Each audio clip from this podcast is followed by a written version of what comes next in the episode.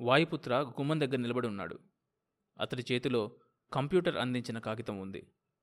అయితే అతడి మొహంలో డీకోడ్ చేసిన ఆనందం కనపడటం లేదు. భయం కొట్టొచ్చినట్టు కనపడుతోంది. వాయుపుత్ర చెయ్యి వణుకుతున్నట్టు కదులుతోంది. ప్లానెట్ ఆల్ఫా వాసులు తమకు కావలసిన శక్తిని సూర్యుడి నుంచి పొందదలుచుకుని ఆ విషయమై ఇంటర్ ప్లానటరీ సొసైటీకి నివేదిక పంపారు. సూర్యుడి మీద ఆధారపడిన జీవరాశులు ఏమీ లేవని ఆ నివేదిక సారాంశం. ఈ చర్య ఎవరికైనా ఏదైనా నష్టం కలిగిస్తుందని భావించిన పక్షాన ఆ విషయాన్ని ఇంటర్ ప్లానటరీ సొసైటీకి తెలియపరచగలరు అనేదే ఆ మెసేజ్లోని సారాంశం. యశ్వంత్ ఆ కాగితం వైపు చూస్తూ చాలాసేపు అలానే ఉండిపోయాడు. వివిధ దేశాల్లో శాస్త్రజ్ఞులు తమ తమ విభిన్న పద్ధతుల ద్వారా ఈ వార్త యొక్క సత్యాసత్యాలను వాయుపుత్ర అనుసరించిన పద్ధతిని పరీక్షిస్తున్నారు. యశ్వంత్ వీటి గురించి పట్టించుకోవట్లేదు. వాయుపుత్ర ఇచ్చిన వార్త కరెక్టే అని అతను నమ్ముతున్నాడు. నిఖిల్కి కనిపించింది గాలిపల్లమే అని అతడి అనుమానం. అతడు ఒక్కొక్క విషయమే సమీకరించుకుంటూ వచ్చాడు. మాయాస్కి భూమి మీద జీవరాశి ఉందని తెలుసు. ఆ జీవరాశిలో మనుష్యులు అనే ప్రాణి తాలూకు భాష కూడా వారికి తెలుసు. ఈ ప్రాణికోటి అంతా సూర్యుడి మీద ఆధారపడి ఉందని వారికి తెలుసు. అయినా కూడా సూర్యుడినే వారు ఎన్నుకున్నారు. ఈ గెలాక్సీలో కొన్ని కోట్ల నక్షత్రాలున్నాయి. అయినా వాటన్నిటినీ వదిలేసి మన సూర్యుడి కోసమే వచ్చారు. మన గెలాక్సీలోనో లేక ఇతర గెలాక్సీల్లోనో కొన్ని కోట్ల కోట్ల మైళ్ళ అవతల ఆల్ఫా గ్రహం మీద ఉన్నట్టే మరికొన్ని గ్రహాల మీద ప్రాణికోటి ఉంది. అక్కడ మాయాస్ మనకన్నా కొన్ని వందల రెట్లు అధికమైన తెలివైన వాళ్ళు సాంకేతికంగా ముందున్న వాళ్ళు. మనకి చిన్న చిన్న దేశాలు వాటికి ఐక్యరాజ్య సమితి ఎలా ఉన్నాయో అక్కడ వేర్వేరు గ్రహాల వాళ్ళందరికీ కలిపి ఒక ఇంటర్ ప్లానెటరీ సొసైటీ ఉంది. విశ్వంలో ఇతర గెలాక్సీలో ఉన్న ప్రాణులకు ఈ సొసైటీకి సంబంధాలు ఉండవచ్చు. మనం విమానంలో ఒక దేశం నుంచి మరొక దేశానికి ప్రయాణం చేస్తున్నట్టే వారు గ్రహాంతరయానం చేస్తూ ఉండవచ్చు. వీరిలో ఆల్ఫా గ్రహం మీద ఉన్న ప్రాణులకు ఎనర్జీ అవసరం వచ్చి గెలాక్సీలో ఒక మూలగా ఉన్న సూర్యుడిని ఎన్నుకొని దాని నుంచి శక్తిని అధునాతనమైన పరికరాల ద్వారా లాక్కుంటున్నారు. ఇక్కడి వరకు అర్థమైన విషయాలు. ఇక అర్థం కానివి కొన్నున్నాయి. సూర్యుడి శక్తిని కూడా కొన్ని క్షణాల పాటు నిర్వీర్యం చేయగలిగేటంతటి అధునాతనమైన పరికరాలున్న ఆల్ఫా గ్రహవాసులు ఇంకొక నక్షత్రాన్నో గ్రహాన్నో ఎంచుకోకుండా సూర్యున్నే ఎందుకెన్నుకున్నారు? మనం రోడ్డు మీద నడుస్తూ ఉంటే చీమల్లాంటి చిన్న చిన్న ప్రాణులు ఎన్నో కాళ్ళ కింద పడి చస్తూ ఉన్నా వాటిని మనం పట్టించుకోం. అలాగే ఆ గ్రహాంతరవాసుల దృష్టిలో మనం చీమల కన్నా అల్పులమైన ప్రాణులమా? మన గురించి పట్టించుకునే అవసరం కూడా లేదనుకున్నారా? రాయ్ ఆ రెండో పైలట్ ఈ ఇరువురిని టెలిపతి ద్వారా భ్రమింపచేసింది ఆ ఎగిరే పల్లెంలోని మాయాసేనా? అదే జరిగిన పక్షంలో వారెందుకు ఆ పనిచేశారు కేవలం ఆనందం కోసమా? లేక భూలోకవాసుల మీద యుద్ధం ప్రకటించదలుచుకున్నారా? సూర్యశక్తిని ఆ మాయాస్ తమతో పాటు తీసుకెళ్తూ ఉంటే సూర్యుడు నిర్వీర్యమైపోవడానికి ఎంతకాలం పడుతుంది? ఈ గ్రహాంతరవాసులు ఉపయోగించే పరికరాల వల్ల సూర్యుడు అస్థిరతార వేరియబుల్ స్టార్గా మారే ప్రమాదం వెంటనే ఉందా? నోవా సూపర్ నోవా స్థాయికి చేరుకొని అది బ్రహ్మాండమైన విస్ఫోటనతో పేలిపోతుందా? అలా పేలిపోని పక్షంలో సకల జీవాలకు ఈ హెచ్చరిక ఎందుకు? పరీక్ష కోసం వెళ్ళిన నిఖిల్కి మిగతా వారికి కనిపించింది నిజంగా గాలిపల్లమేనా? అది ఆల్ఫా గ్రహవాసులదేనా? వారు అంత దూరం నుంచే కంప్యూటర్ని కూడా ఎలా మాయలో పడేయగలిగారు? మన సాంకేతిక జ్ఞానమంతా వారు అద్దంలో చూసినట్టు చూడగలుగుతున్నారా? వాయుపుత్ర ఈ వార్త కనుక్కున్న రెండు గంటలకి వివిధ దేశాల నుంచి శాస్త్రజ్ఞుల సమావేశం హాట్లైన్ ఛానల్లో జరిగింది. దాదాపు అరవై మంది ప్రముఖులు తమ తమ దేశాల నుంచే ఈ సమావేశంలో పాల్గొన్నారు. మాయాస్ అనబడే ఈ గ్రహాంతరవాసులు సూర్యశక్తిని వినియోగించడం అప్పటికే ప్రారంభమైంది. ఆ విషయం అంతరిక్ష నగర విధ్వంసకాండ ద్వారా అర్థమైంది. అంతరిక్ష నగరం సూర్యుడితో పాటే పరిభ్రమిస్తూ ఉంటుంది కాబట్టి ఇక వేరే సూర్యశక్తిని నిలువ చేసుకునే ఏర్పాట్లు ఏమీ చేసుకోలేదు. సూర్యకాంతిని నిరోధించడం అన్న ఆపద ఎవరూ ఊహించలేదు. ఆల్ఫా గ్రహవాసులు ఇదంతా తెలిసి చేస్తున్నారో తెలియక చేస్తున్నారో తెలియదు. చివరికి శాస్త్రజ్ఞులు ఒక నిర్ణయానికి వచ్చారు. ఆ ఎగిరే గాలిపల్లెం మకాం వేసిన దిశగా ఒక వాహనాన్ని పంపి దాని ఉనికి నిర్ధారణగా తెలుసుకోవటం. వీలైతే దానిలోకి ప్రవేశించి మాయాస్తో కమ్యూనికేషన్ ఏర్పరచుకోవడం. వారికి ఈ భూమి గురించి చెప్పి సూర్యుడి నుంచి వారిని తొలగి పొమ్మని చెప్పడం ఇది ఆ నిర్ణయం. యశ్వంత్కి ఈ ఆలోచన నచ్చలేదు. మాయాస్కి భూమి గురించి భూమి మీద జీవరాశుల గురించి బాగా తెలుసనే అతడి నమ్మకం.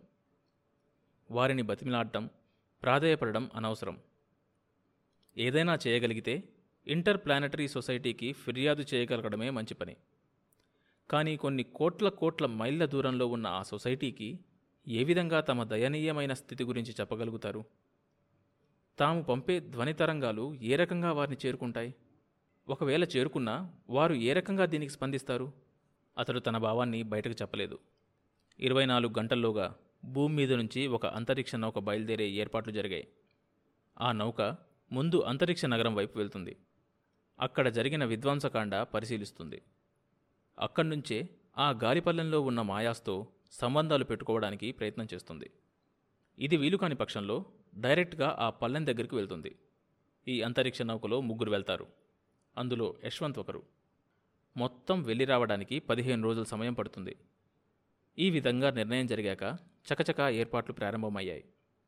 ఆ మరుసటి రోజు అనుకున్న విధంగా నౌక బయలుదేరి అంతరిక్ష నగరం వైపు సాగిపోయింది.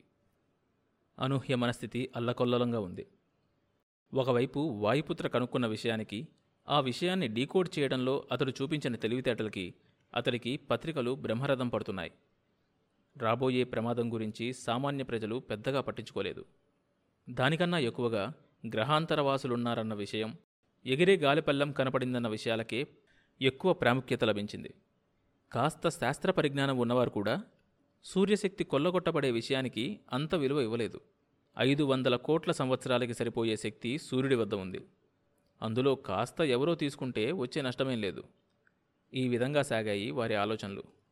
కేవలం పై లెవెల్లో ఉన్న కొంతమందికి మాత్రమే ఏదో ప్రమాదం పొంచి ఉందన్న అనుమానం కలుగుతుంది. ఆ రోజు వాయుపుత్రకి అభినందన సభ జరిగింది. అనూహ్య మొదటి వరుసలో కూర్చుంది. ఎవరికీ కనిపించని విధంగా ఆమెకు కన్నుకొట్టి అతడు తన ఉపన్యాసం మొదలుపెట్టాడు. చాలా అద్భుతమైన ఉపన్యాసం అది. అనూహ్య ముందుకు వంగి శ్రద్ధగా వింటోంది. ఆమెకి ఆశ్చర్యంగా ఉంది. తన దగ్గర అంత అల్లరి చేసే శాస్త్రజ్ఞుడైన ఇతను అన్నంత గొప్పగా ఇస్తున్నాడా ఉపన్యాసం. ఏ విధమైన సంకేతాన్నైనా మ్యాథమెటిక్స్లోకి ఎలా అనువదించవచ్చో అతడు వివరిస్తున్నాడు. ఐసోటోప్ ఫైవ్ ద్వారా ఈ విషయాన్ని కనుక్కోవచ్చనే సంగతి నాకు సూచించిన వ్యక్తి ఒకరున్నారు. అతడి పేరు యశ్వంత్. వింటున్న అనూహ్య ఉలిక్కిపడింది. యశ్వంత్. యశ్వంత్. యశ్వంత్ వాయుపుత్ర చెప్పుకుపోతున్నాడు. యశ్వంత్ అనే ఆస్ట్రోఫిజిసిస్ట్ నాకు ఈ సూచన ఇవ్వకపోయి ఉంటే నేనెప్పటికీ ఈ విషయాన్ని కనుక్కోగలిగి ఉండేవాని కాదు. సూర్యశక్తి మాయాస్ విచ్ఛిన్నం ఇలాంటి పదాల్ని ఈ సంకేతాల్లో ఇమర్చమని చెప్పింది కూడా అతడే. ఈ ఖ్యాతి అంతా అతడికే దక్కాలి. ఇప్పుడు అతడి ఇక్కడ లేడు. మాయాస్ విషయం కనుక్కోవడానికి మనకి కొన్ని లక్షల మైళ్ళ దూరంలో అంతరిక్ష నగరం వైపు ప్రయాణం చేస్తున్నాడు. అనూహ్య వింటం లేదు. నిర్మలమైన సాగరంలో తుఫాను చెలరేగినట్టయింది ఆమె మనసు. యశ్వంత్ ఇక్కడికి వచ్చాడు. వాయుపుత్ర అతడు మాట్లాడుకున్నారు. నాలుగు రోజుల క్రితం జరిగిన సంఘటన ఆమె మనసులో తలుక్కున మెరిసింది. వాయుపుత్ర గుండెనొప్పి నాటకంతో పడిపోయినప్పుడు తను అతని మీదకు వంగింది. అప్పుడు వ్యక్తి గుమ్మం దగ్గరికి రాగానే తను కంప్యూటర్ వెనక్కు పరిగెత్తింది. ఆ వ్యక్తి వాయుపుత్రని సున్నితంగా మందరించాడు. ఆ కంఠం యశ్వంత్దే. అవును. ఇప్పుడు బాగా గుర్తొస్తుంది. యశ్వంతే అతడు తనను చూశాడా? ఆమె మనసు వికలమైంది. ఎవరినైతే మర్చిపోదామని ఆమె శతవిధాల ప్రయత్నం చేస్తుందో ఎవరినైతే కలుసుకోకూడదని ఒకవైపు కలుసుకోవాలని మరొక వైపు పరస్పర విరుద్ధ భావాలతో ఆమె ఇంతకాలం కొట్టుమిట్టులాడిందో అతడు తన సామీప్యానికి వచ్చాడు. వచ్చి వెళ్ళిపోయాడు. ఆమెకి మానసిక శాస్త్ర నిపుణుడు చెప్పిన మాటలు గుర్తొచ్చాయి. తనను తాను కూడగట్టుకోవాలి. అనూహ్య అక్కడి నుంచి లేచి వెళ్ళిపోయింది. ఉత్సాహంగా ఉపన్యసిస్తున్న వాయుపుత్ర ఆమె అలా లేచిపోవడంతో అవాక్కై చూశాడు. ఆమె ప్రవర్తన అతడికి అర్థం కాలేదు. క్షణం కాలం పాటు ఉపన్యాసం ఆపి తిరిగి కొనసాగించాడు. సరిగ్గా ఇక్కడ ఇది జరుగుతున్న సమయానికి అక్కడ గ్రౌండ్ బేసులో నిపుణులు ఆందోళనగా అటు ఇటు తిరుగుతున్నారు. అంతరిక్ష నగరం వైపు వెళ్తున్న నౌకలో ఎవరో ద్రోహం చేసినట్టు ప్రమాదం జరిగింది. అంతలో కంప్యూటర్ హెచ్చరిక వినిపించింది. ఐదు నిమిషాల్లో రాకెట్ పేలిపోతుంది. వికెట్ వికెట్ వికెట్ అన్న పదాల మీద రెడ్ లైట్ వెలుగుతూ ఉంది. యశ్వంత్కి మతిపోయింది. అంతరిక్షంలో శూన్యంలో ఖాళీ చేయమంటే ఎక్కడికని వెళ్ళటం? అసలేం జరిగింది?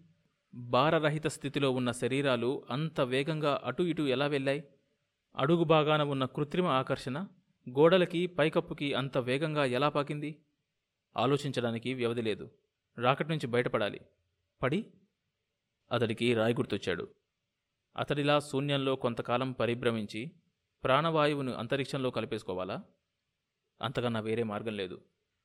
రాకెట్లో పేలిపోవడం మంచిదా? అంతరిక్షంలో తిరుగుతూ భూమిని చందమామని నక్షత్రాల్ని చూస్తూ నెమ్మదిగా ప్రాణాలు వదలటం మంచిదా? ఏదో ఒకటి నిర్ణయించుకోవాలి. రెండోదే మంచిదన్న నిర్ణయానికి అతడొచ్చాడు. గ్రౌండ్ కంట్రోల్కి ఫోన్ చేసి రాకెట్ని వదిలేస్తున్నాను అని చెప్పాడు. రాకెట్ చంద్రుడి పక్క నుంచి వెళ్తోంది. భూమి నుంచి ఇంజనీర్ స్వరం భారంగా వినిపించింది. We're sorry it's all right computer మీద ఎర్ర అక్షరాలు. వెకేట్ వెకేట్ వెకేట్ అతడు ఎయిర్ లాక్ రిలీజ్ చేశాడు. భూమి మీద కొన్ని కోట్ల మంది టీవీల్లో తన మరణాన్ని చూస్తూ ఉంటారని అతడికి తెలుసు. అనూహ్య కూడా చూస్తూ ఉంటుందా? రాకెట్ని వెకేట్ చేయడానికి తాను కూర్చున్న కుర్చీలోంచి యశ్వంత్ లేచాడు. మరణాన్ని ముందుగా తెలుసుకున్న వాళ్ళు కొద్దిమందే ఉంటారు. వాళ్ళు యోగులైనా కావచ్చు ఉరిశిక్ష పడిన ఖైదీలైనా కావచ్చు. ఇప్పుడు ఆ లిస్టులోకి రోదసి యాత్రికులు కూడా చేరారు. ఉరిశిక్ష పడిన వారికైనా చివరి క్షణంలో రాష్ట్రపతి నుంచి క్షమాభిక్ష లభించవచ్చునేమో కానీ భూమికి లక్ష మైళ్ళ దూరంలో రాకెట్ పేలిపోతే ఏ శక్తి మాత్రం రక్షించగలదు? కంప్యూటర్లో కౌంట్డౌన్ ప్రారంభమైంది. రెండు వందల డెబ్బై ఐదు సెకండ్లు. దాదాపు నాలుగున్నర నిమిషాలు. యశ్వంత్కి భయం వేయలేదు. ఒక రకమైన స్తబ్దత ఆవరించింది. ఎలాగూ మరణం ఖాయమని తెలిసినప్పుడు భయం వేయదు. అంతకన్నా అతీతమైన భావం ఏదో కలుగుతుంది. ఈ లోపులో లాంచ్ కంట్రోలర్ స్వరం వినిపించింది. హలో? హలో?